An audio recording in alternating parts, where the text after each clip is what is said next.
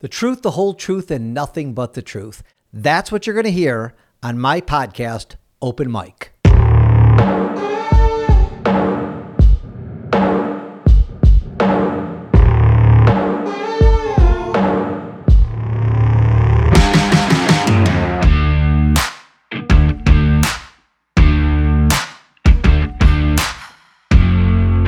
I'm going to tell you things that most lawyers won't tell you. We expose the truth and bring you justice.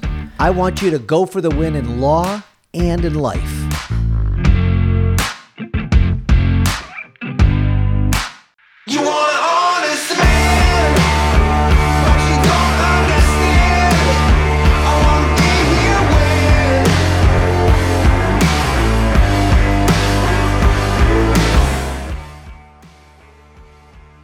It's 1995, and police in New Jersey are trying to solve a double homicide. They don't have much to go on, but an informant gives them a name of two people who may have been in the area and witnessed the crime. When police question them, one says they heard gunshots, but were too far to see anything. The other, a crack addict, an alcoholic who was actually smoking crack at the time of the murders, says not only were they there, they saw the whole thing and know the shooters' names. There is no physical evidence in the case, but prosecutors roll the dice and take two men, Kevin Baker and Sean Washington, to trial based only on the evidence of the addicted witness. Those two 23 year old men would be convicted and spend more than two decades behind bars before being exonerated and released. Let's meet those two men who are finally free. Kevin Baker, Sean Washington, welcome to the Open Mic Show. Good morning, Mike. How you doing? How you I'm doing? good. Thanks for being here. Hi, Sean. Thank you. Before we get into the details of your case, How are I'm great. I'm great. Thank you so much. Tell me, um, let's start with uh, Kevin. How long were you in prison for a murder that you did not commit? For 25 years, almost to the day, because it's crazy. I got arrested on February 14th and got released on February 13th. And tell me, I know this is a really, really hard question, but tell me how this affected your life up until now and, and the types of things that you missed while you were in prison. Oh man, like I said, it's it's hard to put it in words like how it affected you because I it's just the trickle down effect of, you know, not being able to have a family or, you know, family members that you lost, you know, what you could have established or what you could have um contributed. It's it, it's it's man, if you go into that though, I think you'll you'll like you'll go crazy. So you try to just you try to just not not go too deep into that. No, I, I get it. Sean, uh, do you want to answer that question? Uh, yes, sir. Um, well, I mean, being away for 25 years for something you didn't do, like it takes a toll on you. Like we both lost multiple family members and people we cared about. You know, neither one of us had a chance to, you know, be father, fathers to to our children, anything. You know, we missed out on a lot, and it, it, it prison kind of does something psychological to you too. It- just like uh, I read about PTSD, people going away and we're going away to war, fight wars, and they come back suffer PTSD. Men who do time in prison, you, we suffer some type of PTSD. I, I, I, don't doubt that, and I've read about that that as well. Um, Sean, you know, you you were grew up in Camden, New Jersey. You had your whole life ahead of you. Uh, what were you? What do you think you were going to become when, at 23 years old? What was going through your head at that time? Say that again. Say that At 20 at, at 23 year old 23 years old before getting arrested what were your plans for the future marriage, children. I, I always want. I see my mother and my sister get married when I was a child. I always wanted to get married. I kind of have a, a big extended family, and like uh, uh, as a child, you know, we wanted for nothing. I was kind of spoiled rotten. I always wanted to be a father and, and raise some children and and you know get married. You know, and I you know I kind of missed out on that in 25 years, but still not too late. I'm hoping to make up for it the next 20. Good for you. I wish you the best of luck in that. So tell our viewers, you know, you got arrested and, and convicted around the age of 23. I mean, what were your plans for life before this all went down, before you were wrongly accused, wrongly convicted, wrongfully imprisoned? What what were your plans for life? Well, at, at 23, I was still figuring it out myself. So, you know, I was doing little jobs, little, you know, working here, working there, but I was pretty much, you know, figuring out what's going to be my course. Cause, you know, I come from this environment. I lived in this environment. So I wasn't like, I wasn't like out of college or anything like that. But my goals wasn't to come to prison for 25 years. So No. you know, I was just really beginning to, you know, come into that stage. I was still a kid though. Mentally, I was still a kid. What was it like growing up in Camden, New Jersey? Oh man, it was rough. It's rough. It's it's it's an environment that, you know, it breeds a certain type it breeds certain type of behavior. So if you're not careful, you can develop, you know, you develop wrong ways of thinking and you know, you get yourself in situations So it it breeds that. It's a bad environment mentally. It's good people here. I'm not going to just say just wash everybody in Camden out, but it's that type of environment where it develops those that and that's another thing. Like when I came home, it's like like far as like adjusting mentally. Like I said, this environment and prison environment, you know, the negatives. You know, I'm going from the negative situations because you know it's I, I I keep myself in positive out here, but that negative element is out here just like it was in prison.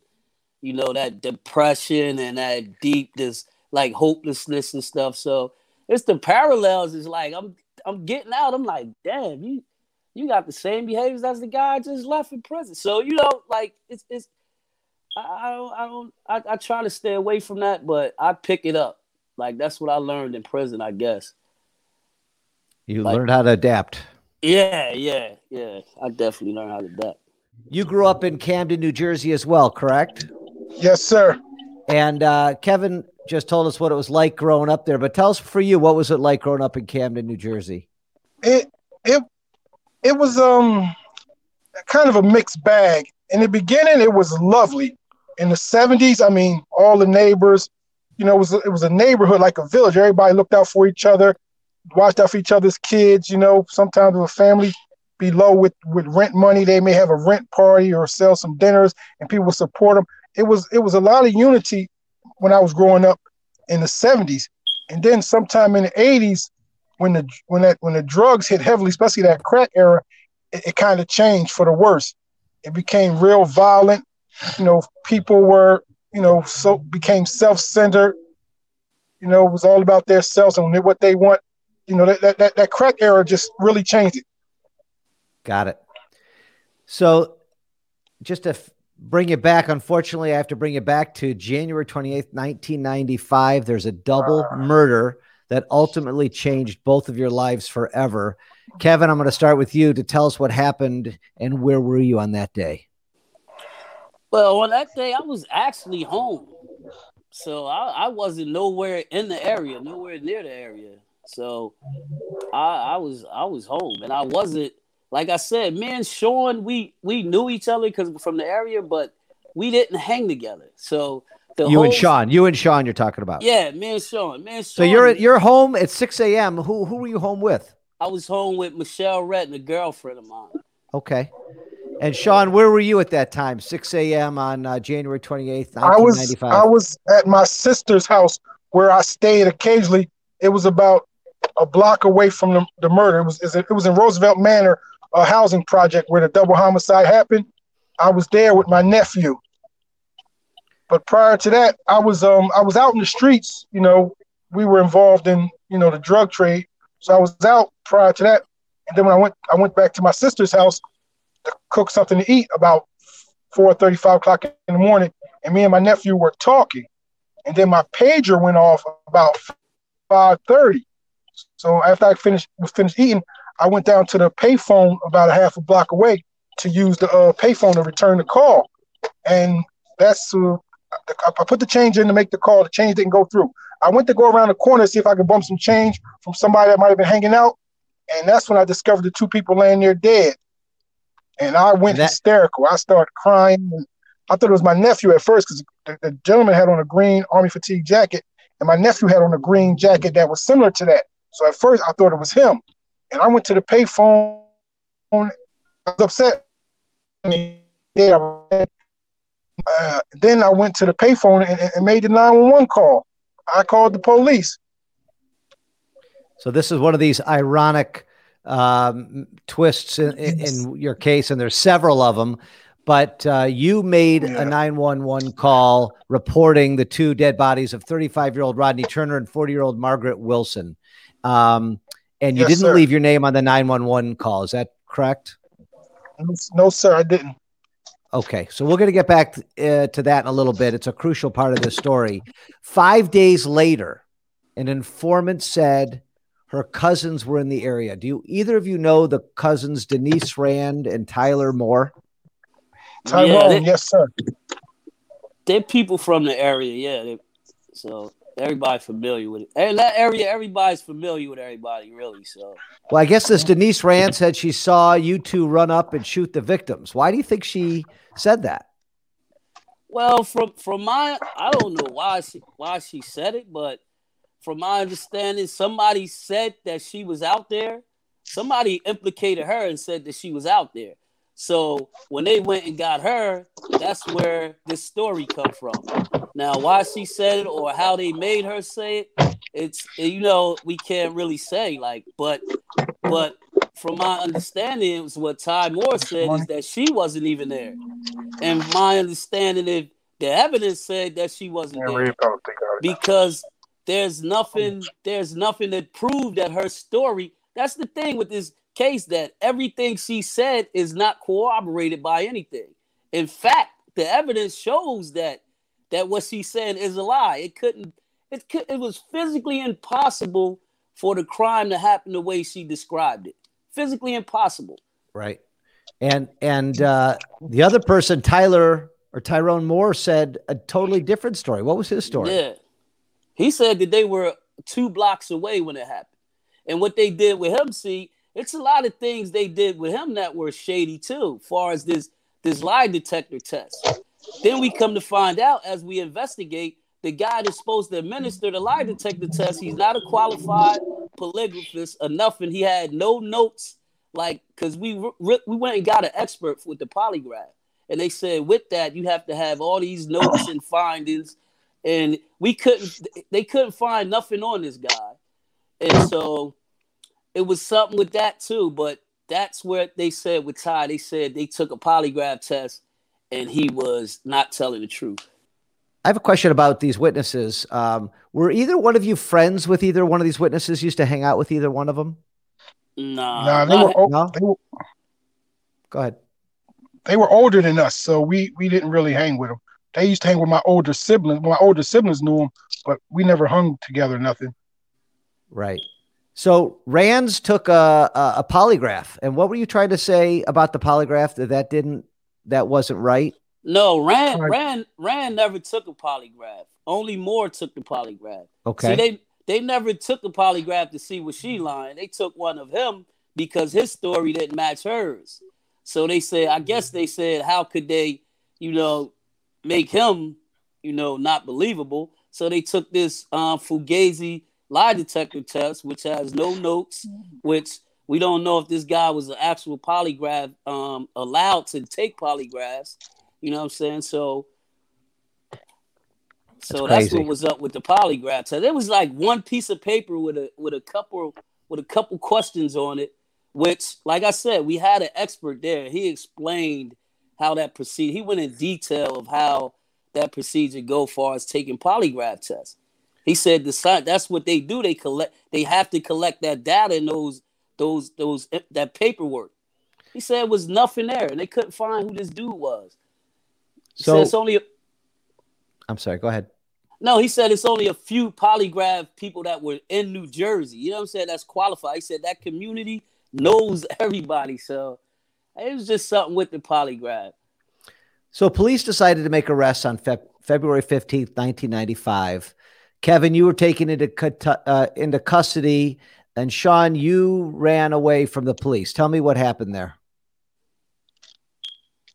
Uh, well, they, they they they um they executed I think about eight arrest warrants for seven homicides on February the 14th, and uh, I was pulling up to my sister's uh, apartment in Roosevelt Manor, and I seen cop cars on the um on the lawn and running up and people going in the house.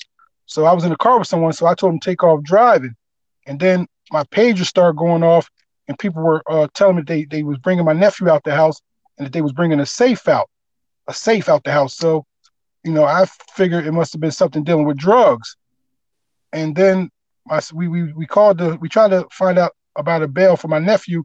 They say he had a detainer. And then the next day, the 15th, that's when they put it in the newspaper that we were wanted for murders.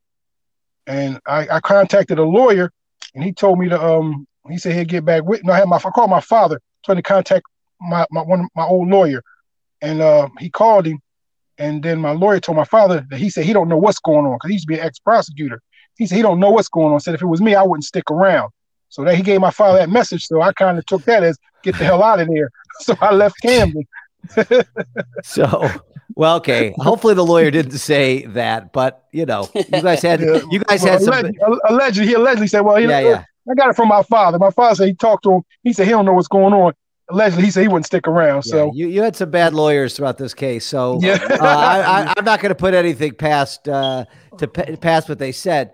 But they caught you a month later, Sean, um, and you know, tell tell us what happened next. I came back to Camden. I left Camden, went up to um, I visited someone in Newark, and I visited someone in Trenton.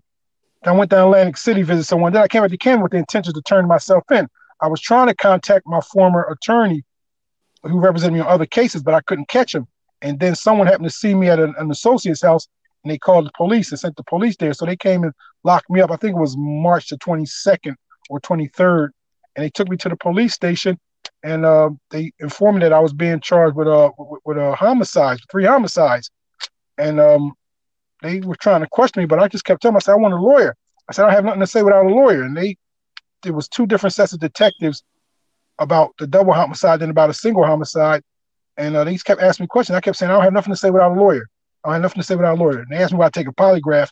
I said, yeah, you call my lawyer and let my lawyer say if I can take a polygraph, I'll take one. So I, from the beginning, I just lawyered up because I really didn't know what was going on. So I, I And just And, and did you know it? The did either one of you know? I mean, all of this was based upon a wrong ID or a crooked ID. I mean, did either one of you I- have that understanding? I knew I knew it was a bad identification, and after a while, because I wasn't there, so it had to be. After a while, I'm saying the story can't be believable. Because if I wasn't there, and she's saying that I was there and I did this, so I'm now I'm starting to question question was she really there?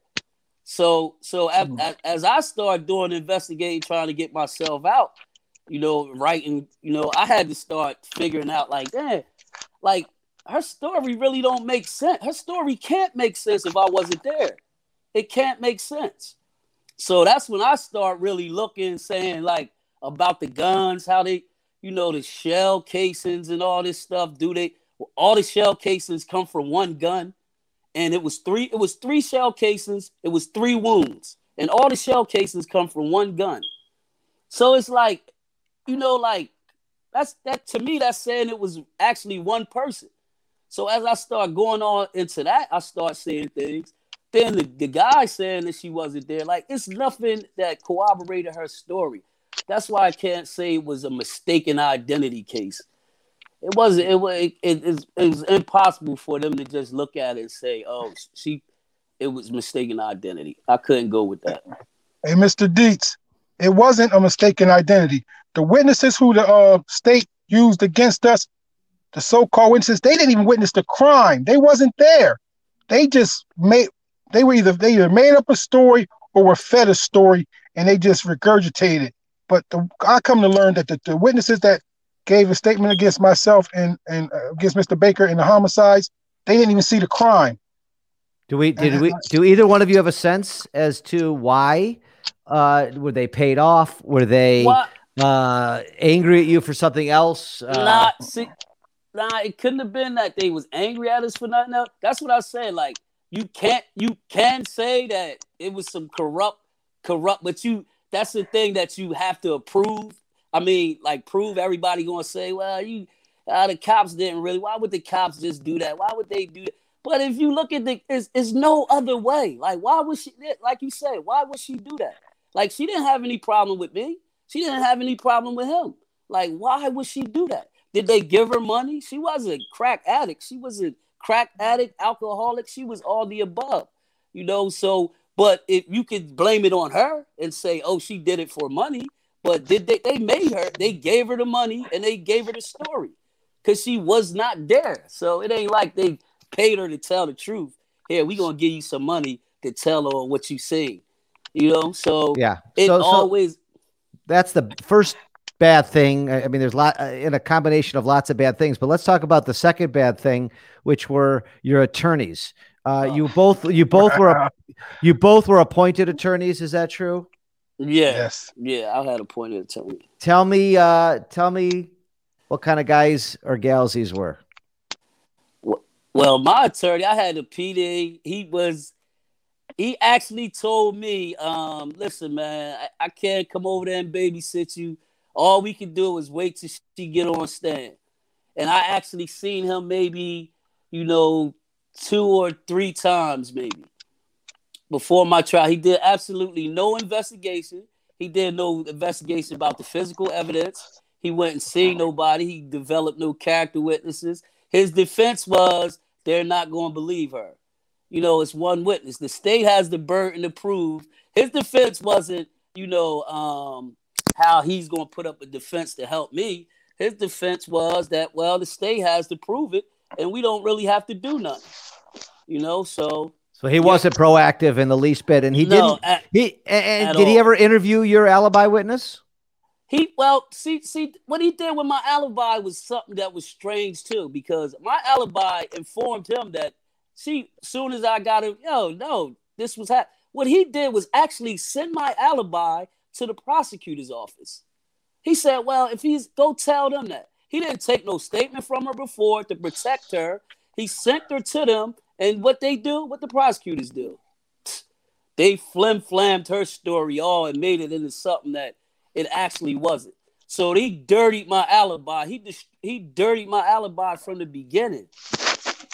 You know, my alibi. Oh, that she said this, this wasn't on. She actually told him what show she was watching, how she remembered the day and everything. But they put a 360, mixed the story all up and say she said this. So now he tell me, I say, yo, why you ain't not using my alibi? Oh, they said she lied. I can't bring her. Uh, they said she lied, so we can't bring. But she never was going to say what what what he he said. The prosecutors told him she wasn't going to get on the stand and say that. But just because they, you know, they had a report, they never even had a statement from her or a Disaster. recording. They had they had a report from her. Disaster. So you know, yeah. Sean, tell me about your lawyer.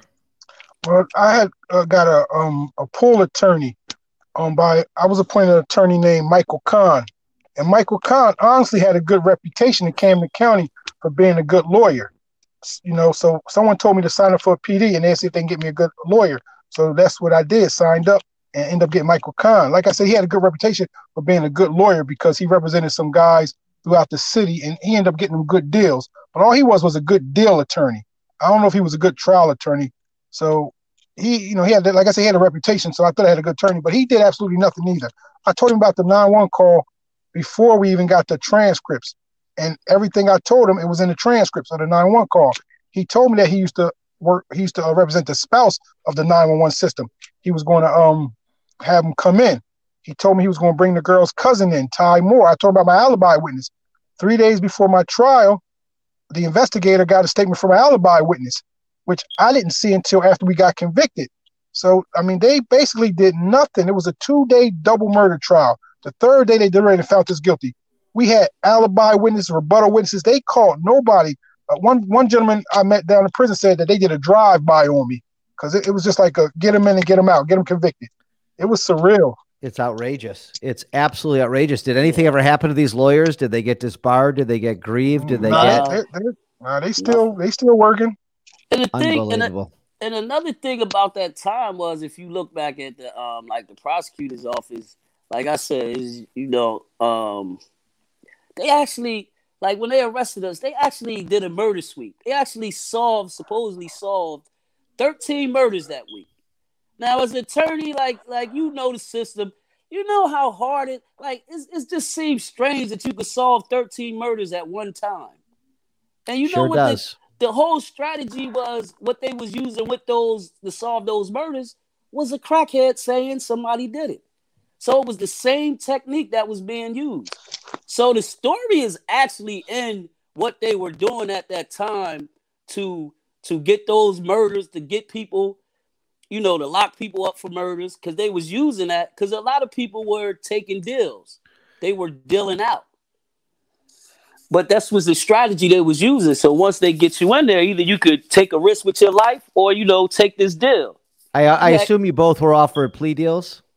Well, I was, but my plea Yes. deal was to tell on him, though, to say he did it. And then what would happen to you? I would get seven years. And you served 25. And you wouldn't take that deal because it was a lie. Because I wasn't there. I couldn't tell no. Yeah, I'm telling him the whole time that I wasn't there, and then you come to me and say they willing to give you a deal for seven years. Like, Sean, were you offered a deal? Yes. Um, the first deal that they came at me with, uh, the, Mr. Kahn said it was a, a, a 50 with a 25 year stint. And I said, I'm not taking no 25 years. I didn't do anything. And they came at me a few more times with deals. He said, the prosecutor has another deal for you. I, I, I, I- never heard him. I told him I do not want to hear no deal. I said, I'm not taking a deal. Don't tell me about any deals. He said, Well, by law, is I I have to do it. I said, I don't care. I'm not taking no deal, so I don't hear nothing they say. But he came at me a few more times with a, with a deal that they were offering, but each time I was shutting down, told him I don't want to hear because I'm not taking no deal. It's absolutely crazy. So I, I remember reading in, in your bios uh, about uh, more about this Denise Rand. Uh, but but before we get there, they never recovered murder weapon uh, or weapons, correct? That was never presented at trial. There was No no. DNA evidence at trial connecting you Mhm. guys or anybody. Is that true? no, Yes. no. Um, and, and there was one witness who said she saw you, this Denise Rand. How did how would you guys say she did uh, on the stand? Oh, she was terrible. She the the first thing she said on the stand was, keep in mind that they held her in a hotel for two days before she took the stand. You know, and they paid her under a material witness statute. So they wasn't actually paying her. She was a material witness, so they're allowed to give her money. So it, it was legalized to pay her.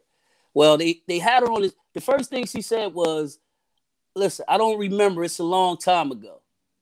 Um, so, but you said, I don't know. I could have said it. I could have said this. She was real belligerent. So, what they had to do was they had to give her her statement. So, she actually sat up there and read from her statement. Oh, you remember you said that? Oh, yeah, yeah, yeah, yeah. So, it's just like she was just going by what she thought she had to complete, whatever deal they made with her, whatever. And she just said, Oh, they said, all right, come on, let's let's think we let's refresh your memory. They start reading the statement and they allowed it. And that was it. She admitted to smoking crack within hours admitted to before she crack. was drunk. She And doesn't she- know if she was paying attention or not paying attention. Yeah. And the jury believed. Now, did either one of you guys get on the stand and testify? See, that's another that's the, that's another part of the defense was that you don't have to say anything. They have to prove that. So that and that's and and that be the ignorance of a lot of us. Like when we go into these trials and stuff, we come with the concept of they have to prove that we're guilty instead of us trying to prove that we're innocent. So we we listen to that too. Oh, they, they don't have anything. They got to prove we did it. So, So, so how d- did did either one of your lawyers do a decent job of of uh, showing uh, how bad of a witness she was on cross examination? Well, they they really destroyed her though. She wasn't like it, it wasn't like she was really no good witness. She wasn't really no good witness. Hey, M- Mr. Dietz, I This- wanted I- to testify. I'm I like, wanted to testify. Oh, I'm doesn't sorry. matter. Doesn't matter. My, my name is Michael Morse. Oh, I'm Uh, sorry, Mr. Moore. I'm sorry. It's okay. Um, I, I wanted to testify on my own behalf, but my attorney, he was adamant that he said I could. He wouldn't let me testify. I did not know that I had the right to testify until after my trial.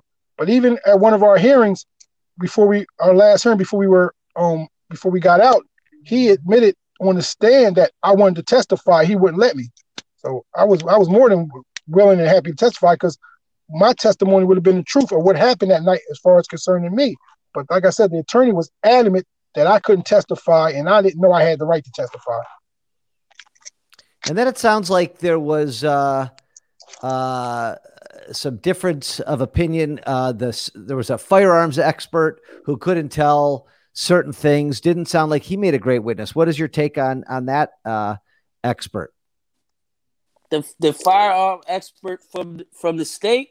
Well, Yep. they see their th- their thing was they they had to make it two shooters when the physical evidence showed that it was really one shooter. So their theory was that oh maybe it was a nine millimeter revolver that was used. You know, they start bringing up these guns like these rare antiques. Uh, it was maybe it was a um one of them even said that maybe he um damn what they said took the shells out and um took the shells out of the the, the nine millimeter revolver and left them at this. It was all types of theories to just to say that oh it could have been two guns. But like i said three shots three wounds three shells all come from one gun. Even if you look at they they went into the positions of the bodies they had man on our pill they had um michael and they had all those guys, uh, um, Lucien Haag up there. I mean, like top guys that just destroyed their, um, destroyed them. And we had this judge. He just wouldn't let us for some reason.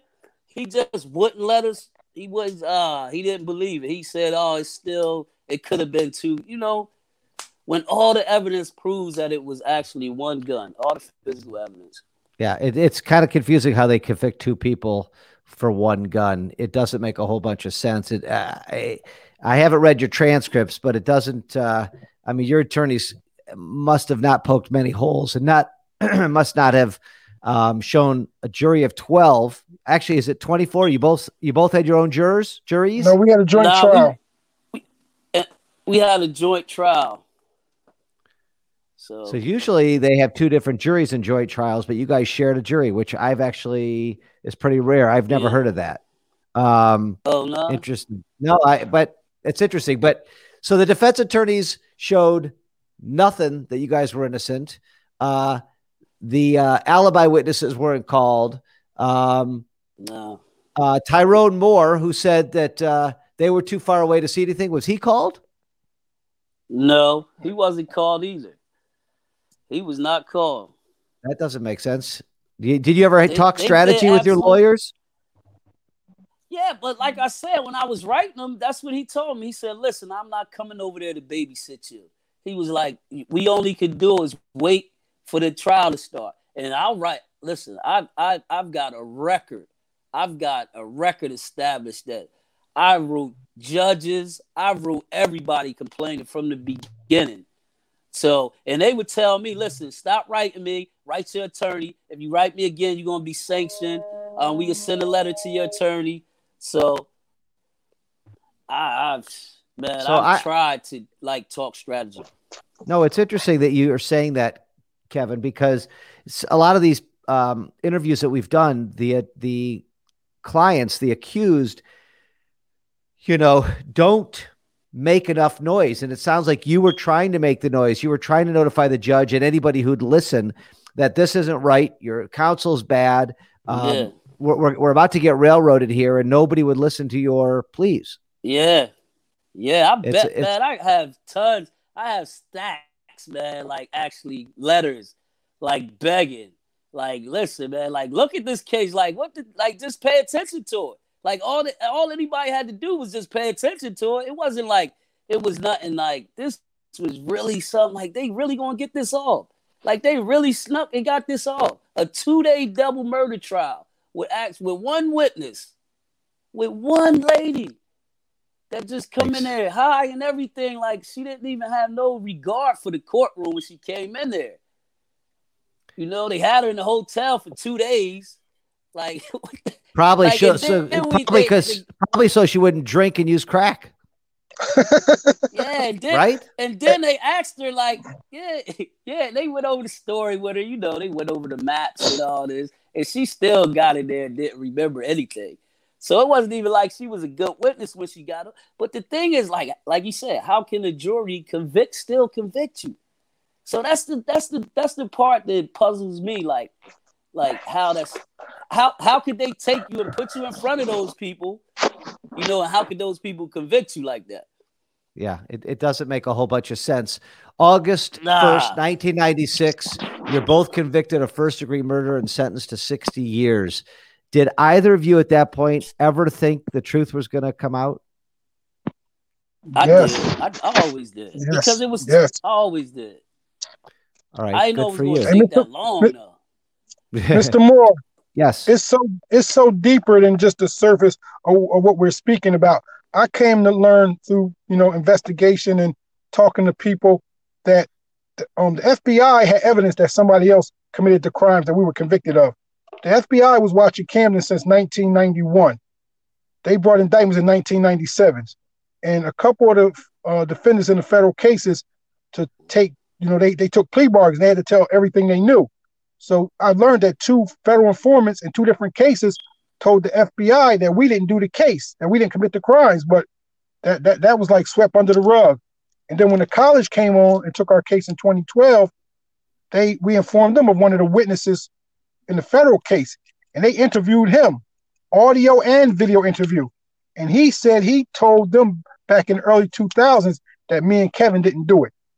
And you know, they never did nothing. Then when he came home in uh, around uh, 2011, he said he tried to go to the prosecutor's office to explain to them that we didn't do it, but they they just kept ignoring him, shushing him away. So so it, I mean, it's, it's we haven't been able to find all the evidence from the federal cases of, of of who said what, but from what I've learned, that the FBI, the federal government that was watching Camden, knew f- that me and Kevin didn't do it, and we they, they just let us rot in prison. It's beyond frustrating. Um, yeah, After losing multiple uh, appeals, uh, 2011, the Last Resort Exoneration Project at Seton Hall University took on your cases. Uh, tell me how that came about. Well, Oh. um, I was I was writing, like I said, I was writing so many colleges and and I was actually writing a, a place in Princeton at the time, and you know back and forth. And the guy next door to me, he said, "Uh, man, right, these people. They just opened from Seton Hall, the Last Resort Exoneration Project." I filled out the information. I told my story. I explained it, and from there, she automatically she said, "Listen," she said, I, I, "I'm like, I, I like what I hear with this case." So she, um, she took the case. It took a while, you know. Little, she gathered information. They started investigating, man. Once they started investigating, it was over. That's all it. Like I said, that's all it took was for somebody to just pay attention and investigate. Once they see, she like, come on, like it was over. Sean, tell me about when they found your 911 call and uh, um, and what what you learned happened to that in all those years. uh, they found it hidden somewhere in, in the prosecutor's office in, in, in files and in some record room. So, but um, then they said they when they found it, they took it to the college, and them and the students listened to it. As soon as they they said they heard it, you know, they said one of the students said, "I think that's Sean Washington," and they never even heard my voice. So the um the nine one one confirmed what what what we was telling from the beginning, and like the attorney from the uh, Seton Hall, she said like everything that we told her told them about the case and about our alibi, everything. So they were able to confirm it through investigations. So uh, so that that 911 was somewhat somewhat of a game changer because I, even when they went to the public defender's office and searched through my records, I had multiple letters where I was writing the public defender's office telling the attorneys to get the 911 tape, you know, and no one never got it. No one ever. One attorney on my appeal, PCR, she called the public, she called the prosecutor's office and asked them if they had the uh the uh the, the, the, the if they still had the 911, and they told them the 911 dispatch, and they told them no, you know, so they never followed up after that.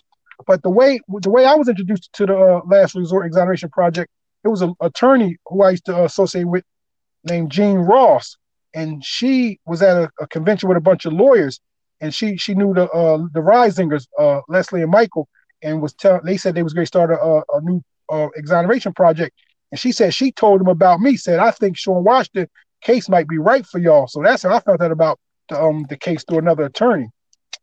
Now, what what happened was they wasn't going to take his case at first. until Oh, they found the 911 call. Oh yeah, once they yeah, once yeah, they found the 911 call, see, they just had my case at first. yeah. And once they found the 911 call, then that just solidified, all right, him too. Cause we was both we were both like going separate ways. Like he was with, with him, he was far as like legally trying to, you know, out out legal to out legal him. Me, I actually knew that yo, we gonna need some help. Like we gonna have to gather evidence. You gonna need help from people outside to actually show evidence. Like trying to, you know, ineffective assistance, like like just you know, word playing with it. Like we had it, we actually had ineffective, but we didn't have the uh, actual, you know, statements or we was using like little reports and this and that. Until the people actually did the footwork and started bringing about the evidence, then okay, now you got something. Hey, Sean, have you sir. have you thanked Kevin yet? For- yeah, No, I've he had- many times. He had No. I mean, the way the way it's coming down here, it sounds like uh, he had the right tactic, and uh, thank God he did because yeah, that 911 tape sh- turned up. If it didn't, if his efforts didn't turn it up, you might Yeah. still be not here on this podcast with me today. Yeah, well, Yeah, it was uh, in the beginning. In, in the beginning, we, we didn't work together because we didn't get along. We didn't really know each other. But towards the end, when the college came along, that's when we started working together and sharing information. Because I mean, even after I was convicted, after I was convicted, like like Kevin said, I was trying to do stuff legally. I was reading and studying the law, and I did a supplemental brief for every appeal that I had, and they would ignore the issues when they was valid issues. So um, and then I even I was hiring private. My family was helping me get private investigators. They were going out there talking to people, getting new statements, which was newly discovered evidence, and the judge just kept ignoring everything we put up. He would just deny, deny, deny, yeah, we and we had a pretty, pretty. The judge was pretty like he was bent on like I don't know what his He- problem was with us, but he was like he wasn't. He fought harder than the prosecutor. Like, He- like cause, yeah, 'cause I think the appeal we had before we was exonerated, that um newly that new trial, the new trial, um, we, it was like a trial, man. We was up there for two weeks, witnesses, man. It was like we put on a display of everything that that just shut them down, and he still was like, he was like, man, nah, no, no. You're That's saying the judge or the really- prosecutor? The judge or the The prosecutor? judge, the judge, the prosecutor really didn't. He couldn't really put up a fight because we actually had the evidence to show. So he couldn't really, you know. But the judge was on this. It's like the judge really was backing him, like so. He really had to, like it was, it was, it was strange, man. Terrible. strange. Absolutely terrible. I have a note here that uh, the witness who said you guys uh, saw you, the witness who said she saw you guys commit the murders died from breast cancer, but her friends came forward saying that she admitted to lying to the police. Is that a true No. state? No, my who died from breast cancer was my alibi. My Oh. alibi died. Okay. So my note, Yeah. my note here is wrong. I'm sorry about that. It's and just she died. So tell me what happened. She died, and what happened? She died from breast cancer. But like I said, my alibi was always her story was always there. But what happened, like I said, what happened with her story is what he let them do from the beginning. So it dirtied my story. It dirtied her alibi from the beginning. But the thing with, with it being dirty, it never was any statements or anything that she actually said that. The prosecutor wrote a report that, oh, she said this. Oh, she said that. And so this was being used through all my appeals, this report, when she actually had statements and it was it was notes. They went and got notes from from the um public defender that he had written down. They rent they had they confronted him with his own notes. It, that, he he he had to change his whole story because he came to one of my appeals and he was adamant that oh I did this I did that. They gathered evidence and had to confront him and he had to fold his hand. And he had to come back on stand and say, "Well, I only said that because I didn't look at none of my stuff when I when I made this statement. I didn't go through all my notes, so that's why I said it at that hearing. You know, like it was, it was like, how could you sit up there like, like you, I said, damn, like you're helping me now, but it's like, oh Twen- man, 25 years too late. yeah, like so, all the new evidence that you guys presented, the trial judge denied Yeah. your your new trial or reversal, correct? Yeah. But the Court of Appeals, thank God, reversed the trial judge who was not being helpful throughout this whole thing. Were you guys surprised that the Court of Appeals did the right thing? Well, at, I wasn't because they had they had start hiring big guns now, so it was big names on those appeals now. Like they had Larry Lawrence Lustberg, like these was guys that were they knew once they their names start, and that's why they jumped on because they they like they knew like man, come on, y'all got to let them go. So everybody started joining forces and jumping in on the case and signing their name. Even at the end, um, the new conviction review unit, you know, they finally stepped in and said something. So Well, that's I, that's I that's the walls the walls closed in. that's amazing. Congratulations to you both. Tell me, uh, you know, and then getting the news that the prosecutors who could have tried you again decided not to, which is not shouldn't have been a hard decision, and hopefully it wasn't a hard decision. That had to make you both feel good that they weren't going to try you again. Correct? yeah. I- February 11th, 2020, you guys are released. What was it like walking out of prison? Kevin, I'm going to ask you first, and then uh, Sean, you like can I answer. said, like I said, you like you got all these thoughts of what it's going to be like, and I was just like, like what the hell? Like I couldn't. It's nothing came out that time. Like I thought I was just going to emotionally just be like, like break down, like oh man. But I was just like, damn, like still like, like shaking my head, like the same way I went down is the same way I think I came out, shaking my head, like damn, like I can't believe this because that happened so fast too. Like we was in there in the next in the next week we out. You know, it happened so fast. Yeah, it's unbelievable. Unbelievable. Sean, what about you? How was uh entering the world again Well, for you? Uh, it it was kind of surreal, even though that might be a cliche. It just it, it was something I knew was going to happen one day. It, it just was kind of like long overdue. And uh, as to one of the earlier questions about the, the witnesses' friends giving statements about she said she didn't witness it, I hired a couple investigators that found people that gave us statements that the wit that the witness admitted that she didn't see the crime. So that part is kind of true. Also, like we, we never gave up hope. We knew we was getting out one day. And with the appeals, we figured that we we, we didn't think we were gonna get on the appellate division. We, we thought we were gonna get it in the Supreme Court. Because like Kevin said, a lot of high, well-known attorneys started doing amicus brief for us. Uh Raymond Brown, uh Lawrence Lustberg, uh Linda Mayling. So we had about four or five amicus briefs. So we, we knew we were gonna get them this time. Wow. So, Kevin, uh, what city are you in, and what are you what are you doing now with your with your life?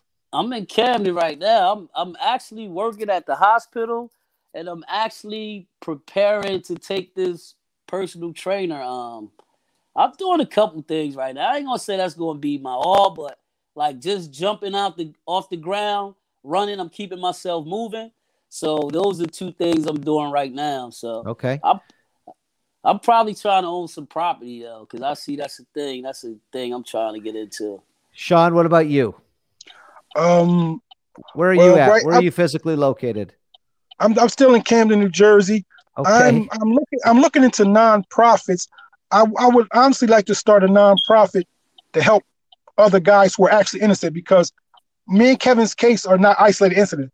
I was a paralegal while I was in prison, and I read uh, a handful of other guys' cases who I believe are actually innocent, and I would love to help them get out. So I'm working on you know starting me a nonprofit organization.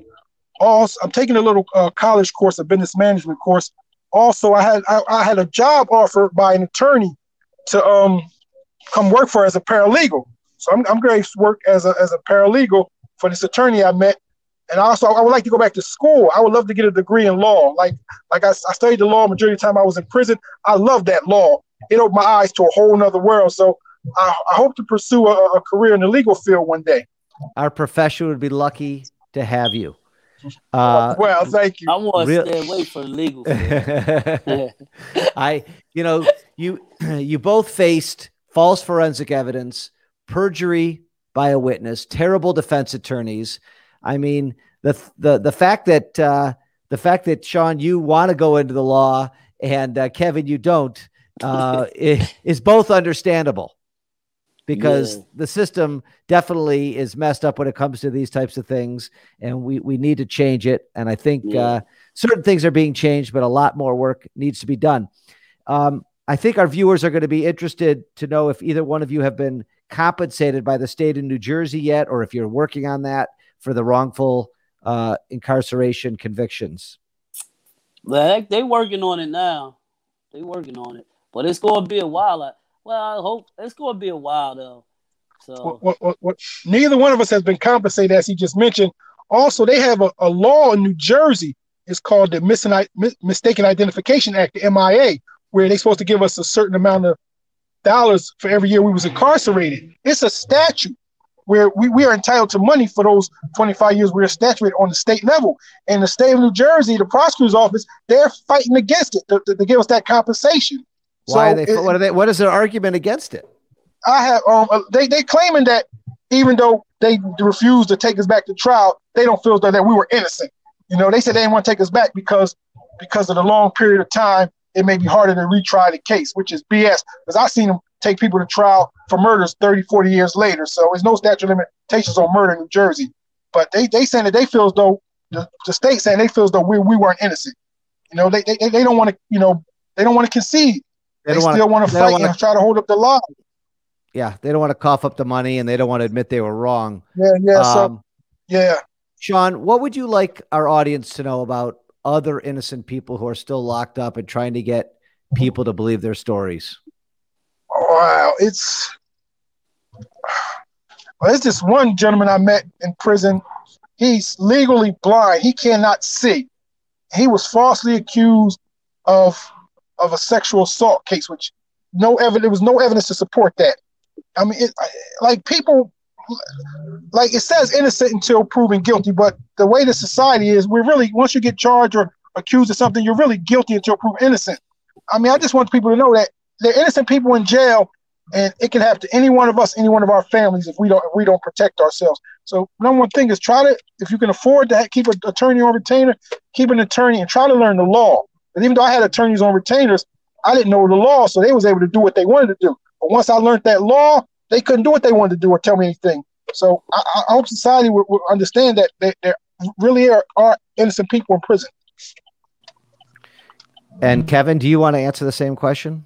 Well, I, I would say that, like for, for me, I, I look at it as a point where, like you said, like you you're I, you're in the legal profession, so you know you you know the law, and it's for me it was it was the the the the, the psychology, the mentality of the people that that interpret how they interpret the law. Like if you got a biased opinion of, of people, that you will interpret the law um a certain way. Like, say if you're a bigot, you're going to interpret the law. If you're a lawyer, you're going to interpret the law. I won't even say bigot. Just say you're you you know you prejudge or you you don't understand a certain culture or you know you you you pick up things different. Like, and they come into these situations and we're perceived. If you're perceived a certain way, like like us, it could only be like like you were saying. Like, how could the jury convict you? Like, it could only be that the jury perceived us a certain way because you you you couldn't go by the evidence. And it's the thing with those prosecutors. They they know that all they have to do is get us in that box. And they can let the perception of the jury find us, you know, that could that could actually find you guilty. And that's what ha- that's what happened in this case. And we sat there and we did nothing because in our head we were saying, um, oh, we're innocent. They got to prove we're guilty. You know what I'm saying? And I guess if I'm on the jury, I'm sitting there saying, man, if they were innocent, why they didn't? Like, damn, they didn't. They didn't take the stand. They didn't. They actually did nothing. So, like, we have to understand that it's people like in that system, man, that are actually like they they have some issues, man. So, like, we always talk about reforming the law. Like, you can change words, like, but can you change how people look at you know how can you can you change that how people interpret the law how Right. they you know um enforce the law so it goes into that so that's how i look at it Well, Kevin Baker, Sean Washington, I'm I'm I'm very sorry what what the state of New Jersey did to you guys for 25 years, but I'm thrilled that you're out and uh, thankful that you got Seton Hall on your team and were able to, you know, find the uncovered evidence and and make a really good showing that you guys were innocent. And I'm just so happy for you both that you're out. So thank you Oh. for sharing your stories. I Thank you for being it. on open mic. We really appreciate And, it. and sorry about the technical difficulties, man. I told you I'm behind the technology. Hey, Bad. no problem. I think my listeners and our viewers are going to forgive you too. All right. Um, So thank you so so. much. All right. All right, thank appreciate it. you.